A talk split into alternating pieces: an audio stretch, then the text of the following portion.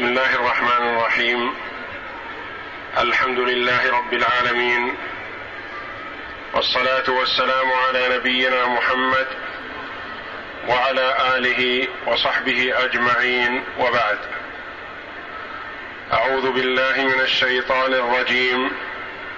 إن ربكم الله الذي خلق السماوات والأرض في ستة أيام ثم استوى على العرش يغشي الليل النهار يطلبه حثيثا والشمس والقمر والنجوم مسخرات بأمره، ألا له الخلق والأمر، تبارك الله رب العالمين. ثم قال جل وعلا: إن ربكم الله الذي خلق السماوات والأرض في ستة أيام ثم استوى على العرش يغشي الليل النهار يطلبه حثيثا والشمس والقمر والنجوم مسخرات بأمره، ألا له الخلق والأمر، تبارك الله رب العالمين. يغشي الليل النهار يطلبه حثيثا والشمس والقمر والنجوم مسخرات بأمره، ألا له الخلق والأمر، تبارك الله رب العالمين. قراءتان سبعيتان بنصب والشمس والقمر والنجوم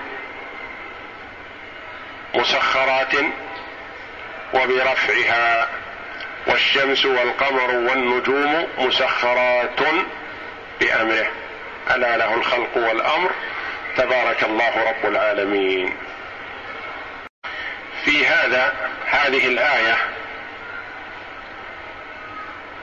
صفات، إثبات صفات من صفات الله جل وعلا، وإثبات توحيد الربوبية وقد أقر به المشركون، وإثبات توحيد الألوهية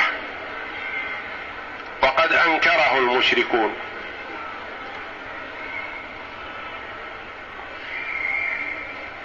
اشتملت هذه الآية على إثبات أنواع التوحيد الثلاثة: توحيد الربوبية وتوحيد الألوهية وتوحيد الأسماء والصفات.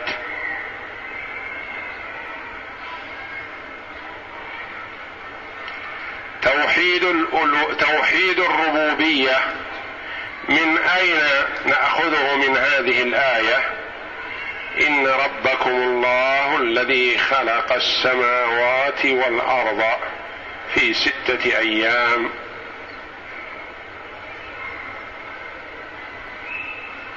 ثم استوى على العرش، في هذا توحيد الأسماء والصفات.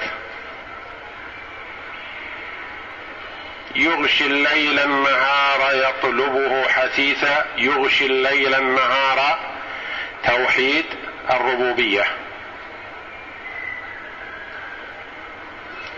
والشمس والقمر والنجوم مسخرات بأمره، ألا له الخلق، توحيد الربوبية، توحيد الربوبية والأمر توحيد الألوهية، ألا له الخلق والأمر. والحاكم وحده هو المعبود وحده.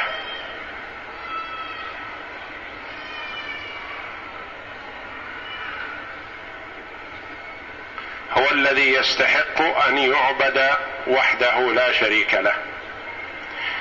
إن ربكم الله الذي خلق السماوات والأرض في ستة أيام.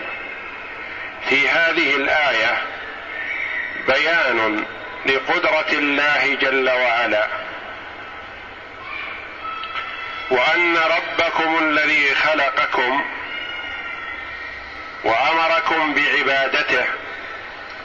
ودعاكم إلى ذلك،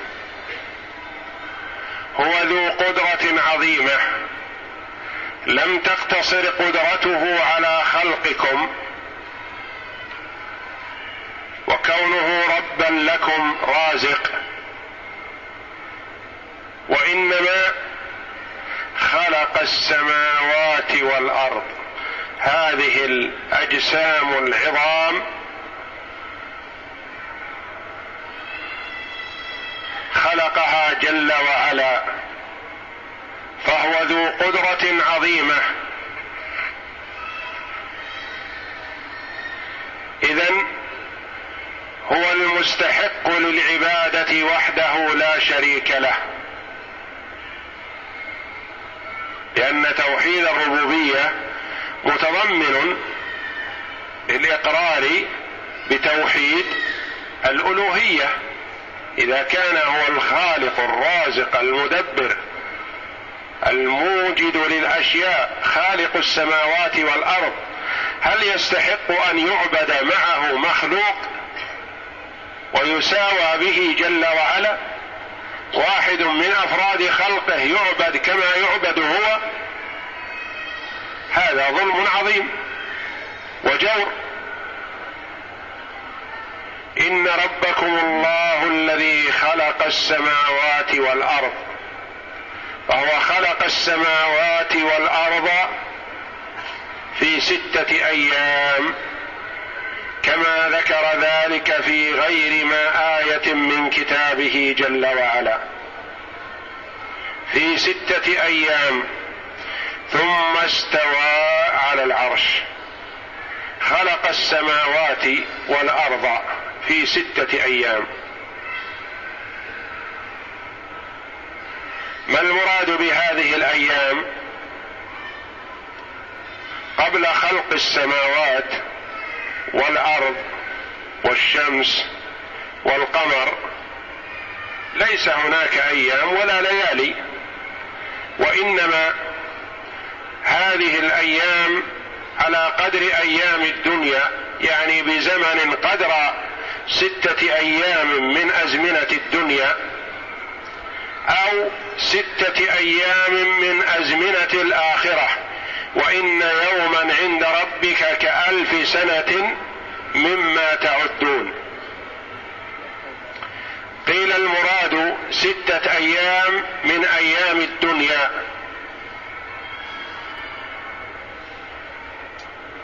وقيل المراد ستة أيام على قدر أيام الآخرة، اليوم بألف سنة. قولان للمفسرين رحمهم الله. وما المراد بهذه الأيام؟ قيل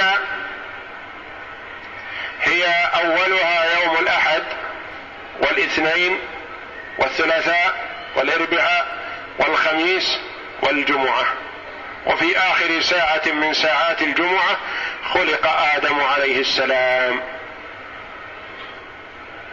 وأنهى الله جل وعلا خلق السماوات والأرض في ستة أيام كما تكرر ذلك في آيات كثيرة من القرآن، ستة أيام.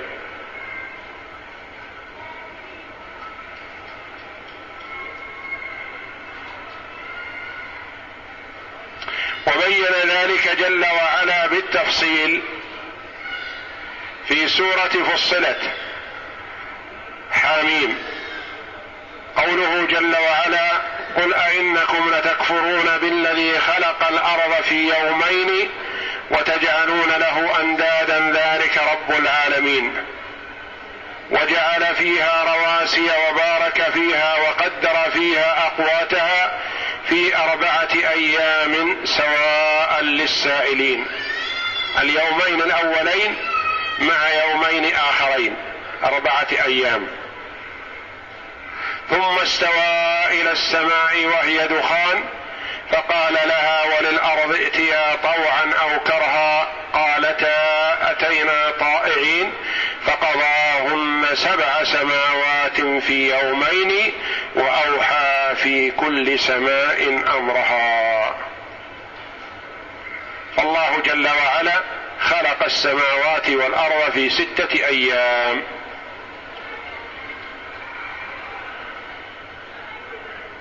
وهذه الأيام تبدأ من يوم الأحد وتنتهي بيوم الجمعة.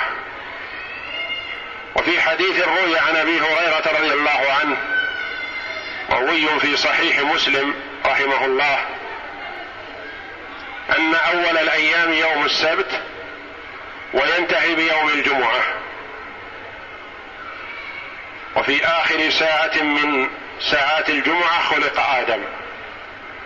وهذا الحديث كما سيأتينا ويتكلم عنه الإمام ابن كثير رحمه الله بأنه مردود، رده كثير من المحدثين حيث أنه لا يتناسب مع الآية والآيات المتعددة الكثيرة التي تنبئ على أن خلق السماوات والأرض في ستة أيام. وهذا الحديث إذا قيل ببدء الخلق من يوم السبت تكون خلقت بسبعة أيام، والله جل وعلا بين أن خلق السماوات والأرض في ستة أيام. فهذا الحديث رده كثير من العلماء، وقال لعله من رواية أبي هريرة رضي الله عنه عن كعب الأحبار ولم يروه عن النبي صلى الله عليه وسلم. إن ربكم الله الذي خلق السماوات والأرض في ستة أيام، وهو جل وعلا قادر على أن يخلق السماوات والأرض ومن فيهما بقوله كن فيكون بلحظة وأقل من ذلك، لأنه جل وعلا قادر على كل شيء. ولكنه جل وعلا خلق السماوات والأرض بستة أيام ليعلم خلقه وعباده التأني في الأمور والإحكام والإجادة، وهو قادر في خلقها على خلقها في لحظة مع الإحكام والإجادة، لكنه أراد جل وعلا أن يبين لعباده أن يتأنوا، وكما ورد في الحديث التأني من الله والعجلة من الشيطان. الإنسان مأمور بالتأني ومنهي عن الاستعجال والتعجل في الأمور. التأني من الله والعجلة من الشيطان.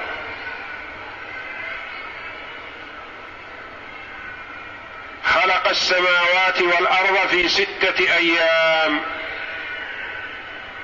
السماوات السبع والأراضين السبع وما فيه ومن فيهما من المخلوقات والدواب في ستة أيام، ثم استوى على العرش.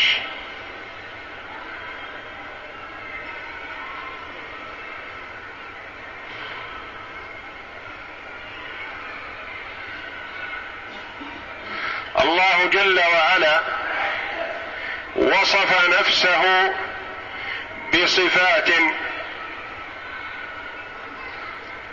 معلومة المعنى بينة واضحة مجهولة الكيفية لنا، فرق بين المعنى والكيف. المعنى يعرفه الإنسان يعرفه العاقل، لكن الكيفية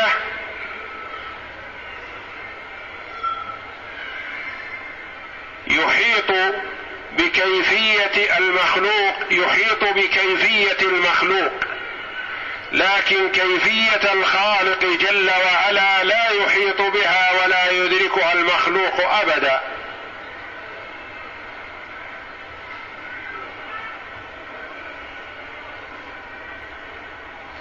يقال لك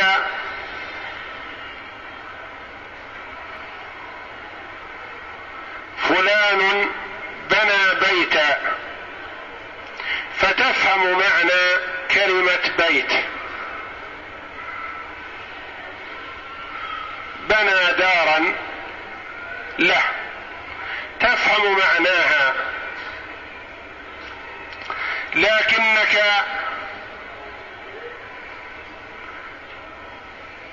قبل أن تدخلها لا تعرف كيفيتها، فإذا دخلت الدار هذه أحطت بها وعرفت كيف بناها، علمت أولا علما ثم أحطت بالكيفية بعدما رأيتها. الله جل وعلا قال لنا: الرحمن على العرش استوى، ثم استوى على العرش الرحمن، وكرر ذلك في آيات كثيرة. العاقل يعرف معنى استوى على العرش، كما قال ابن القيم رحمه الله: ولهم عليها معان أربع، وبينها: استقر وعلى وارتفع وصعد. لكن هل يليق بالعاقل أن يسأل عن كيفية استواء الله جل وعلا؟ هذا لا يحاط به ولا ندركه بعقولنا، وإنما نؤمن أن الله جل وعلا استوى على العرش، كما قال جل وعلا في سبعة مواضع من كتابه العزيز في سور متعددة من القرآن.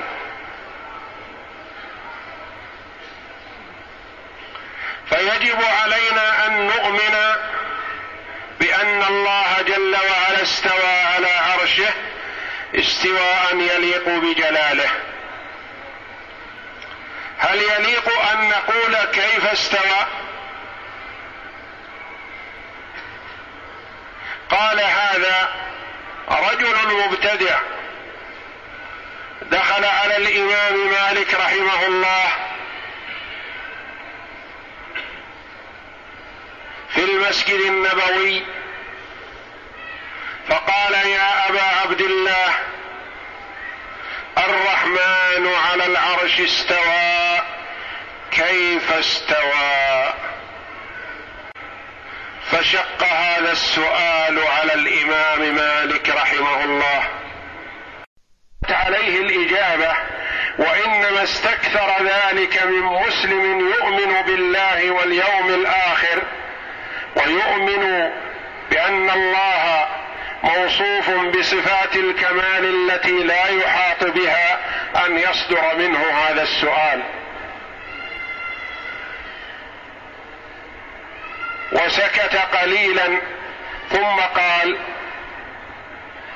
الاستواء غير مجهول، والكيف غير معقول، والإيمان به واجب، وما أراك إلا مبتدعا، فأمر به أن يخرج من المسجد رحمه الله، فأخرج. قال: إنك جئت لشر، ما جئت تطلب الفائدة. أخرجه لئلا يقبل منه من عرفه شيئا من بدعته. الاستواء غير مجهول، كلمة استوى في اللغة العربية معروفة المعنى، والكيف غير معقول، لا يمكن أن يحيط المخلوق بالخالق أو يدرك كيفية صفته تعالى وتقدس.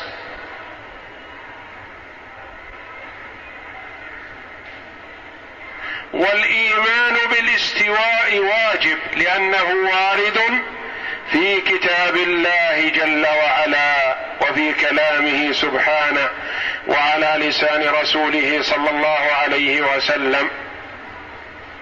والسؤال عن الكيفية بدعة، ما يسأل عنها إنسان يريد العلم أبدا، وإنما إنسان مبتدع. فأمر به رضي الله عنه أن يخرج من المسجد.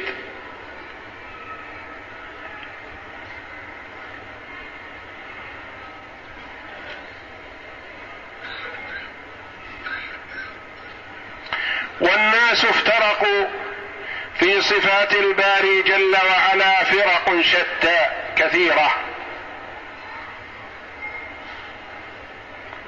وأهل السنة والجماعة الذين يؤمنون بالقرآن وبالسنة النبوية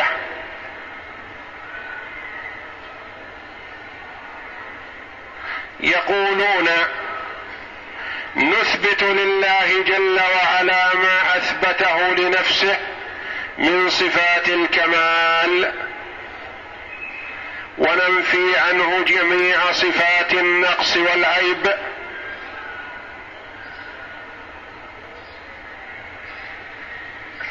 على حد قوله تعالى: ليس كمثله شيء وهو السميع البصير.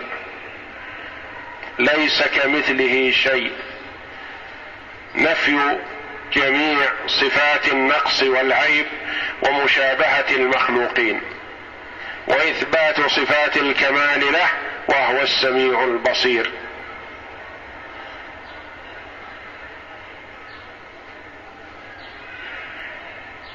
وجميع السلف قاطبة من الصحابة فمن بعدهم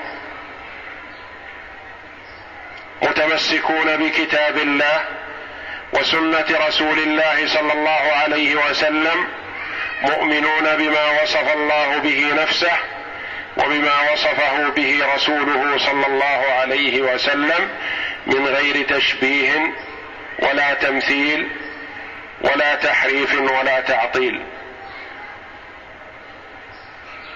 وكما قال نعيم بن حماد الخزاعي شيخ الإمام البخاري رحمهما الله تعالى، قال: من شبه الله بخلقه فقد كفر، ومن أنكر شيئا من صفات الله فقد كفر، وليس فيما وصف الله به نفسه ووصفه به رسوله صلى الله عليه وسلم تشبيه. نثبت الصفات ولا نقول إن فيها تشبيه، وإنما نثبت الصفات على ما يليق بالله وجلاله وعظمته، ويعرف أن صفات المخلوق صفات الله جل وعلا لا تشبه صفات المخلوقين.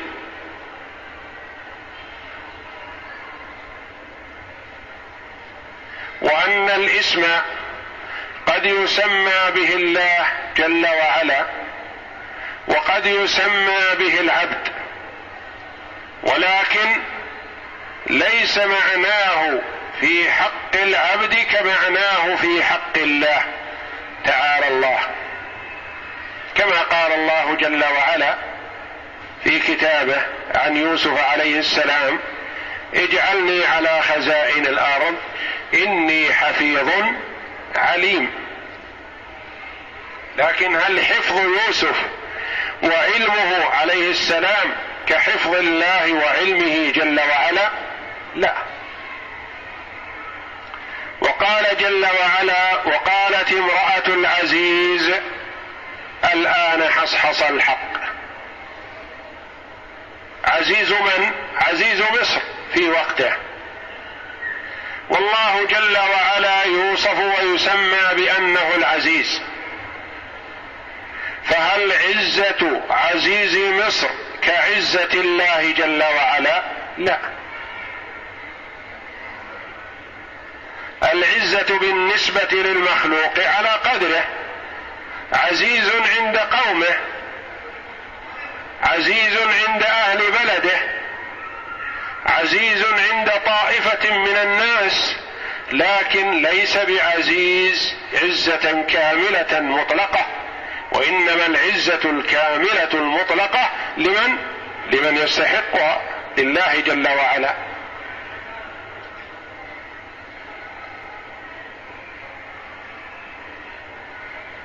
وكذلك قوله جل وعلا في صفة محمد صلى الله عليه وسلم بالمؤمنين رؤوف رحيم، والله جل وعلا رؤوف رحيم، لكن هل رأفة محمد صلى الله عليه وسلم تشبه رأفة الله أو رأفة الله تشبه رأفة محمد؟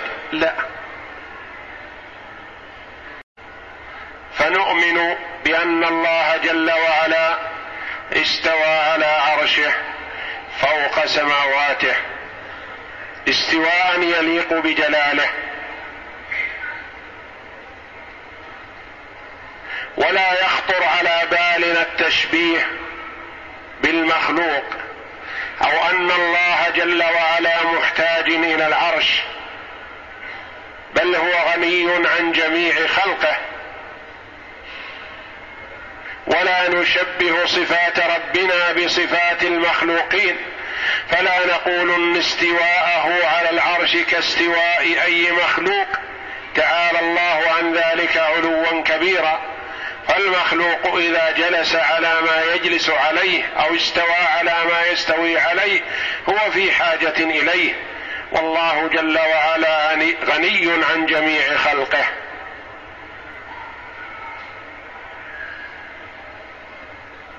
فنؤمن بأن الله جل وعلا مستو على عرشه، نؤمن بأن الله جل وعلا له العلو المطلق، وأدلة العلو في القرآن والسنة كثيرة جدا لا تعد ولا تحصى كثرة، فيجب علينا الإيمان بما وصف الله به نفسه. واستواؤه جل وعلا على عرشه صفة من صفاته سبحانه نؤمن بها بلا كيف. ثم استوى على العرش، والعرش هو سقف المخلوقات، والله جل وعلا فوق العرش يغشي الليل النهار يطلبه حثيثا، يغشي الليل النهار، يغطي بالليل النهار ويغطي بالنهار الليل، يغشي الليل النهار فيظلم الجو، ويغشي النهار على الليل فيسفر الجو، بأمر الله جل وعلا وخلقه. يطلبه حثيثا يعني يتعاقبان، كل واحد يطلب الآخر، كل واحد يأتي بعد الآخر بانتظام بقدرة الله جل وعلا، لا يطغى واحد على آخر أبدا. يطلبه في أنهما يتعاقبان، يذهب هذا ويجيء هذا، ثم يذهب ذاك ويجيء الآخر، وهكذا يتعاقبان، كما قال جل وعلا يكور الليل على النهار ويكور النهار على الليل. يغشي الليل النهار يطلبه حثيثا، يغشي الليل النهار ويغشي النهار الليل كذلك، ف فهذا مراد ولم يأتي له ذكر للفهم من الأول. يغشي الليل النهار يطلبه يعني كل واحد يطلب الآخر يأتي بعده، حثيثا يعني سريعا، يتعاقبان بأمر الله جل وعلا وإرادته وتصريفه للكون بانتظام، لا يتقدم دقيقة ولا ثانية ولا يتأخر عما قدره الله. يطلبه حثيثا يعني سريعا. والشمس والقمر والنجوم مسخرات بأمره. بالنصب نصب الشمس وما بعدها ما لا يكون محلها من الإعراب. أحسنت. خلق السماوات، وإن ربكم الله الذي خلق السماوات والأرض والشمس والقمر والنجوم. ومسخرات حال من هذه، من الشمس والقمر والنجوم كلها مسخرات بحالة كونها مسخرات. وعلى قراءة الرفع قراءة سبعية، والشمس والقمر والنجوم مسخرات بأمره، ما لا يكون محلها مبتدا من عطف جملة على جملة. والشمس مبتدا، والقمر معطوف عليه، والنجوم معطوف عليه. ومسخرات خبر للشمس والقمر، والشمس والقمر والنجوم مسخرات بأمره خبر. قراءتان سبعيتان بالرفع والنصب.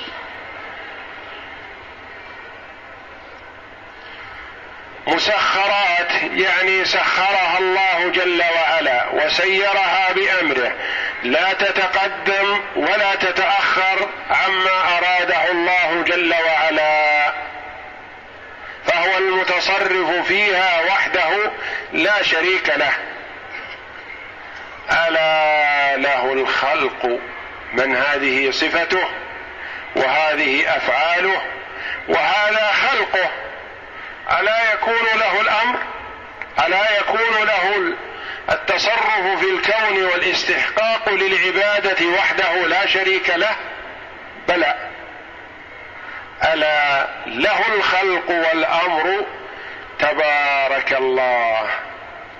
له الخلق يعني هو الخالق، خالق كل شيء، وهو الحاكم على كل شيء، المدبر لكل شيء، الآمر والمتصرف في الكون. له الحكم وحده، ولا يصح أن يتحاكم إلى غيره، إلى غير حكمه. تبارك الله، تبارك تعاظم وتقدس.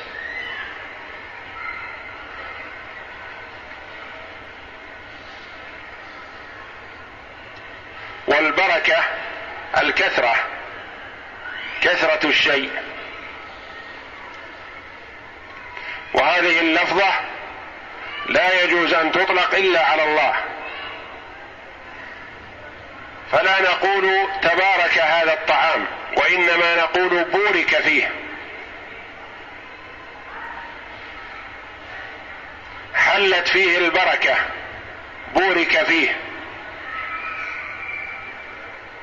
تبارك الله، تعاظم وتقدس وتنزه وكثر خيره وبركته جل وعلا، فلا انقطاع لها ولا انتهاء لها. تبارك الله رب العالمين. رب العالمين المربي للعالمين، والمراد بالعالمين ما سوى الله جل وعلا من الخلق، من الإنس والجن والملائكة والطير وسائر الحيوانات والمخلوقات في البر والبحر، فهو جل وعلا ربها والمتصرف فيها وحده لا شريك له، والمربيها بنعمه، فهو المربي لجميع خلقه. وأين اسم إن في قوله إن ربكم الله الذي خلق السماوات والأرض؟ إن ربكم، رب هذه اسم إن، وأين خبرها؟ إن ربكم الله الذي الله والذي خلق السماوات والأرض صفة لله جل وعلا، له الخلق والأمر. ماذا نعرب له؟ جار ومجرور خبر مقدم خبر مقدم والخلق مبتدأ مؤخر. الخلق له وحده، وتقديم الجار والمجرور يفيد الحصر، والأمر معطوف على الخلق. بسم الله. أعوذ بالله من الشيطان الرجيم.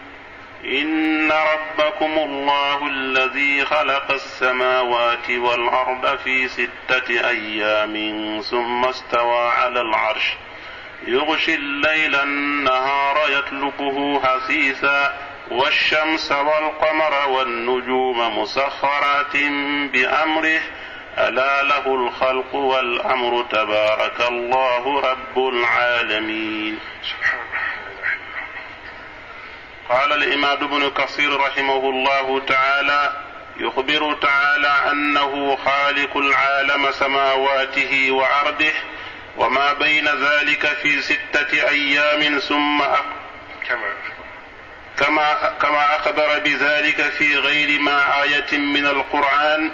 والستة الأيام هي الأحد والاثنين والثلاثاء والأربعاء والخميس والجمعة، وفيه اجتمع الخلق كله، وفيه خلق آدم عليه السلام، واختلفوا في هذه الأيام هل كل هل كل يوم منها كهذه الأيام، يعني ستة أيام كأيام الأسبوع كأيامنا هذه مقدارها، أم كما هو المتبادر إلى الأذهان، أو كل يوم كألف سنة كما نص على ذلك مجاهد والإمام أحمد بن حنبل، ويروى ذلك من رواية الدحاك عن ابن عباس رضي الله عنهما. فأما يوم السبت، على أن اليوم الواحد من هذه الأيام الستة كألف سنة، يوم من أيام الآخرة، وأيام الآخرة اليوم كألف سنة، وإن يوما عند ربك كألف سنة مما تعدون. نعم. وأما يوم السبت فلم يقع فيه خلق لأنه اليوم السابع، ومنه سمي السبت وهو القطع.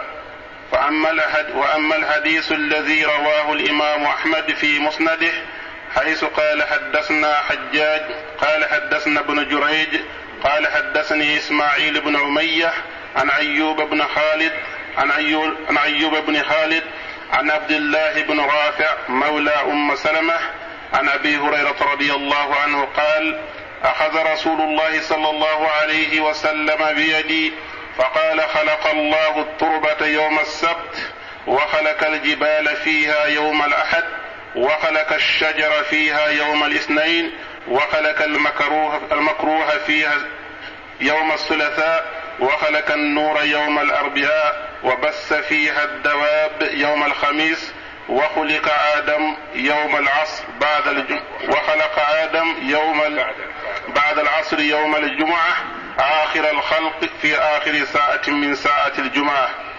فيما بين العصر والليل إلى الليل. وقد رواه مسلم بن الحجاج في صحيحه. الإمام مسلم رحمه الله روى هذا الحديث. نعم.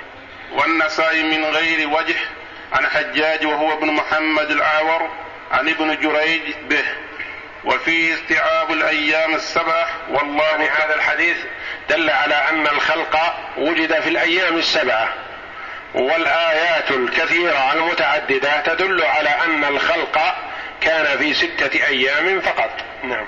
والله تعالى قد قال في ستة أيام، ولهذا تكلم البخاري وغير واحد من الحفاظ في هذا الحديث، يعني لم يقبلوه الإمام البخاري رحمه الله وغيره من الحفاظ، لم يقبلوا هذا الحديث لأنه لا يتفق مع الآية الكريمة. نعم. وجعلوه من رواية أبي هريرة كعب الأخبار وليس مرفوعا والله أعلم. يعني قالوا إنه ليس من قول النبي صلى الله عليه وسلم، لأن النبي صلى الله عليه وسلم لا يمكن أن يصدر منه ما يخالف القرآن أبدا، هذا شيء محال. فقالوا هذا الحديث من رواية أبي هريرة رضي الله عنه عن كعب الأحبار، وكان يروي كعب الأحبار يأتي بأخبار من الكتب السابقة فيها الصدق وفيها غير الصحيح، فلم يثبت رفعه البخاري رحمه الله وعدد من الحفاظ. نعم. وأما قوله تعالى ثم استوى على العرش فللناس في هذا المقام مقالات كثيرة جدا، ليس هذا موضوع بسطها، وإنما يعني كثير من الناس أول ذلك وحرفه وقالوا استوى بمعنى استولى وأتوا بمعان، ومنهم من نفى الاستواء مطلقا، ومنهم من قال مقالات بعيدة عن الصواب شاذة مخالفة لما ورد في كتاب الله وسنة رسوله صلى الله عليه وسلم، فيضرب بها عرض الحائط ولا يقبل إلا ما ثبت في كتاب الله وفي سنة رسوله صلى الله عليه وسلم وما رواه علماء السلف عن عن الصحابة الكرام مما روي عن رسول الله صلى الله عليه وسلم. نعم. ليس هذا موضع بسطها وإنما نص. يقول رحمه الله لا حاجة إلى أن نذكر ما قالته الفرق والناس في هذا الاختلاف، لا داعي إليه، وإنما نذكر ما قاله السلف ونأخذ به ونقبله ونؤمن به ونعتقده، سلفنا الصالح رضوان الله عليهم. وإنما نسلك في هذا المقام مذهب السلف الصالح مالك والأوزاعي والثوري يعني والليث. الإمام مالك رحمه الله والأوزاعي والثوري نعم والليث بن سعد والشافعي وأحمد وإسحاق بن راهويه وغيرهم من أئمة المسلمين قديما وحديثا، وهو إمرارها كما جاءت في غير تكييف ولا تشبيه ولا تعطيل، والظاهر المت... المتبادر إلى أذهان المشبهين منفي, منفى عن الله... منفي عن الله، فإن الله لا, يشب... لا يشبهه شيء من خلقه وليس كمثله شيء وهو السميع البصير. يعني نقرأها ونؤمن بها ونمرها كما جاءت من غير تشبيه ولا تمثيل ولا تكييف ولا تعطيل.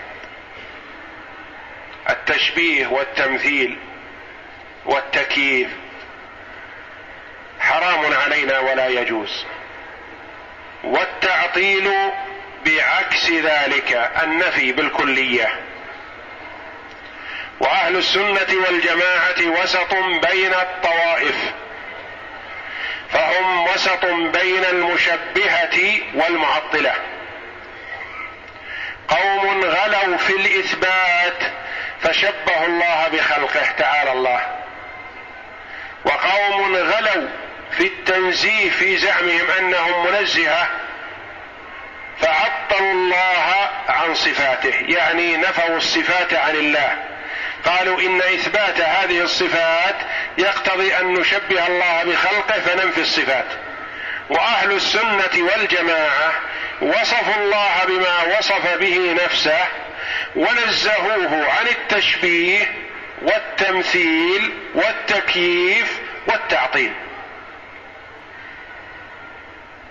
نعم. بل العمق كما قال الأئمة منه النعيم بن حماد الخزائي شيخ البخار قال شيخ الإمام البخاري شيخ الإمام البخار قال من شبه الله بخلق من شبه الله بخلقه كفر، ومن جحد شبه الله بخلقه فقد كفر، ما في ذلك شك. إذا شبه المرء ربه بالمخلوق فهو كافر. ومن ومن جحد ما وصف الله به نفسه فقد كفر ومن جحد ما وصف الله به نفسه فقد كفر. يقول الله جل وعلا الرحمن على العرش استوى، هذه صفة من صفات الله جل وعلا، نقول لا ما استوى، هذا كفر، لأن هذا رد لما ورد في القرآن فهو كفر بالله. فمن كفر بشيء مما ورد في القرآن فقد كفر بالله، يعني رد ما ورد في القرآن من صفات الله، هذا كفر بالله. من شبه الله بخلقه فقد كفر، ومن جحد ما وصف الله به نفسه فقد كفر. من شبه الله بخلقه رد على المشبهة، ومن جحد ما وصف الله به رد على المعطلة، وأهل السنة والجماعة وسط، لا يشبهون ولا يعطلون، وإنما يثبتون وينزهون. نعم. وليس فيما وصف الله به نفسه ولا رسوله تشبيه، فمن أثبت لله. هذا كلام نعيم بن حماد الخزاعي رحمه الله شيخ البخاري، يقول من شبه الله بخلقه فقد كفر، ومن جحد ما وصف الله به نفسه فقد كفر. إذا جحد صفة من صفات الله جل وعلا فقد كفر. وليس فيما وصف الله به نفسه ولا رسوله تشبيه، نثبت الصفات، وإثبات الصفات ليس فيه تشبيه، لا يلزم من قولنا الرحمن على العرش استوى كما قال الله عن نفسه أن نقول إنه يلزم منه أن يكون الرحمن مستوى محتاج للعرش، تعالى الله، فهو جل وعلا غني عن جميع خلقه. وإنما نقول نثبت الصفة والكيفية أمرها إلى الله جل وعلا، هو العالم بها، لا نشبه ولا نعطل. فمن أثبت لله تعالى ما وردت, ما وردت به الآيات الصريحة والأخبار الصحيحة على الوجه الذي يليق بجلال الله، ونفى عن الله تعالى النقائص، فقد سلك سبيل الهدى. وقوله تعالى يغشي الليل النهار يطلبه حثيثا، أي يذهب الظلام هذا بدياء هذا ودياء هذا ودياء هذا بظلام هذا، يذهب ظلام هذا بضياء هذا، يعني ظلام الليل يذهب بنور النهار، ونور النهار يذهب بضياء بظلام الليل. نعم. وكل منهما يطلب الآخر، يعني يتتابعان يتتابعان نعم. يطلب الآخر طلبا حثيثا أي سريعا، حثيثا أي سريعا، نعم، لا يتأخر عنه، بل إذا ذهب هذا جاء هذا وعكسه.